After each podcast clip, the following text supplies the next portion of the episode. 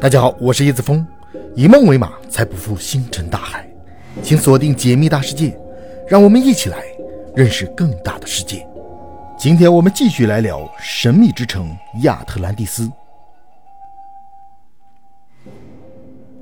关于亚特兰蒂斯的第六种解读，则是柏拉图所指的是米诺斯人，而其毁灭于希拉岛的火山爆发。越来越多的人开始支持一个关于亚特兰蒂斯原型的说法。这个说法也多少得到了科学界的接纳。柏拉图所指的是一个现在方位为希腊克里特岛的土著民族，也就是米诺斯人。而在公元前一千六百年，位于古米斯部落附近的希拉岛发生了火山爆发，并且引发了巨大的海啸。古米斯人在这次灾难中遭到了毁灭性的打击，海啸淹没了古米斯沿海的许多城市，整个地中海盆地也遭到了重大的创伤。这场波澜壮阔的大灾难。理所当然是出自发飙的神灵之手，埃及的史学家也将其记录在了编年史内，而最终在一千年后出现在了柏拉图的神话之中。我们的假设就是，柏拉图对于大灾难描述带有了理想化的形态，而关于亚特兰蒂斯富饶的资源和强大的力量，不可避免的有了几分夸张和粉饰的意味。这一切不过是多年口口相传的复述，被希腊的哲学家继续无保留的传递下去罢了。米诺斯文明是爱琴海地区的古代文明，出现于古希腊迈锡尼文明之前的青铜时代，约公元前三百年到公元前一千四百五十年。该文明的发展主要集中在克里特岛。米诺斯文中有一个非常著名的迷宫传说，而其文字也神秘无比，被称为考古学上的圣杯。第七种解读则是亚特兰蒂斯在巴哈马群岛、百慕大群岛、亚速尔群岛、加纳利群岛等等。这个观点认为，柏拉图所指的亚特兰蒂斯群岛并没有那么早就消失。差不多美洲东海岸、欧洲及非洲之间的任何岛屿或大陆块都可能是柏拉图所指的那块奇异大陆。但是不幸的是，不论是在位置上、规模上，都没有一个群岛接近那个在远古时代有发达文明的岛屿。就发达文明而言，当今也没有任何地区可与亚特兰蒂斯媲美。虽然没有任何一个岛屿。可以让亚特兰蒂斯迷们全票通过，但是还有几个亚特兰蒂斯的热门候选。巴哈马群岛这个远离比米尼群岛海岸的小岛，在一九六八年被发现，呈现出了一种人造的港口崖壁。科学家对此进行了驳回，认为这只是有点像人为而成的海滩岩石，纯粹是自然破碎呈现的，让人看起来像一条路罢了。第八个解读：亚特兰蒂斯是关于黑海洪水的虚幻化复述。另外一个关于亚特兰蒂斯的颇有说服力的理论，也得到了一些科学家的支持，那就是柏拉图所称的亚特兰蒂斯和大洪水，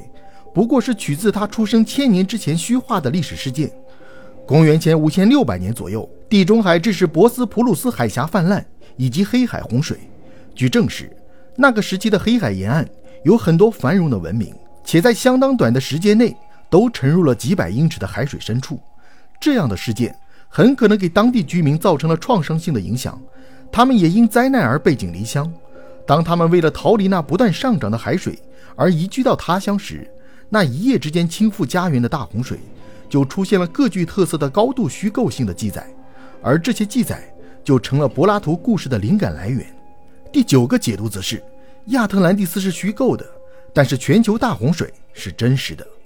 柏拉图曾数次提到，在他生活的年代的千万年前。发生了一场滔天洪灾，这场世界洪水几乎摧毁了所有的文明，只幸存下极少的人类残肢来重新繁衍于世，并开始了新的文明。这样看来，虽然关于亚特兰蒂斯的故事是出自于柏拉图的丰富想象力，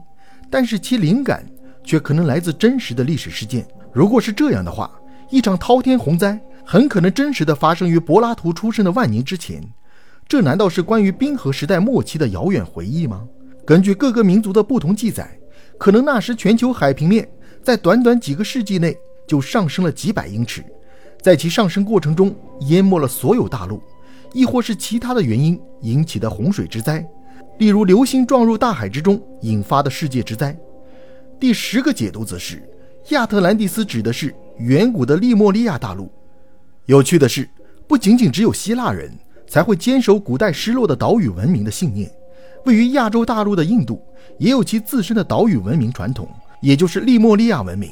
一个被称为存在于印度洋的岛屿文明。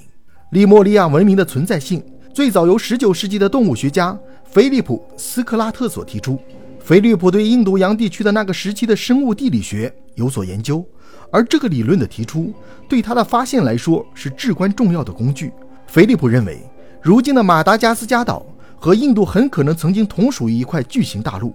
他给这块大陆命名为利莫利亚。菲利普对这块大陆的描述已经被现代妇孺皆知的板块构造理论所证明是假的，因为在印度洋中并没有所知的地质构造符合菲利普所设想的利莫利亚。而利莫利亚这个名字最终被赠予了马达加斯加岛上的一个小型灵长类动物，就是我们所知的狐猴。但是还不能说这个理论被人否定的一干二净。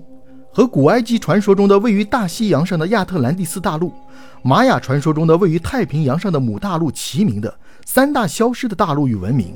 利莫利亚文明则被认为是和亚特兰蒂斯文明同一时期并存的。但是利莫利亚文明的科技水平比亚特兰蒂斯要高得多。而据神秘学者所称，利莫利亚文明是继米特拉姆大陆毁灭后地球上出现的第三个文明社会，是米特拉姆大陆幸存者们的后裔。这个时代的人类是以感性为中心，那时人类以磨练感性为主要修行。累积最高修行的人可以区别三千种颜色和两千五百种的香味。更加离奇的是，有一个神奇的七岁火星男孩出现在了俄罗斯，和当地居民大谈利莫利亚文明的兴衰之史。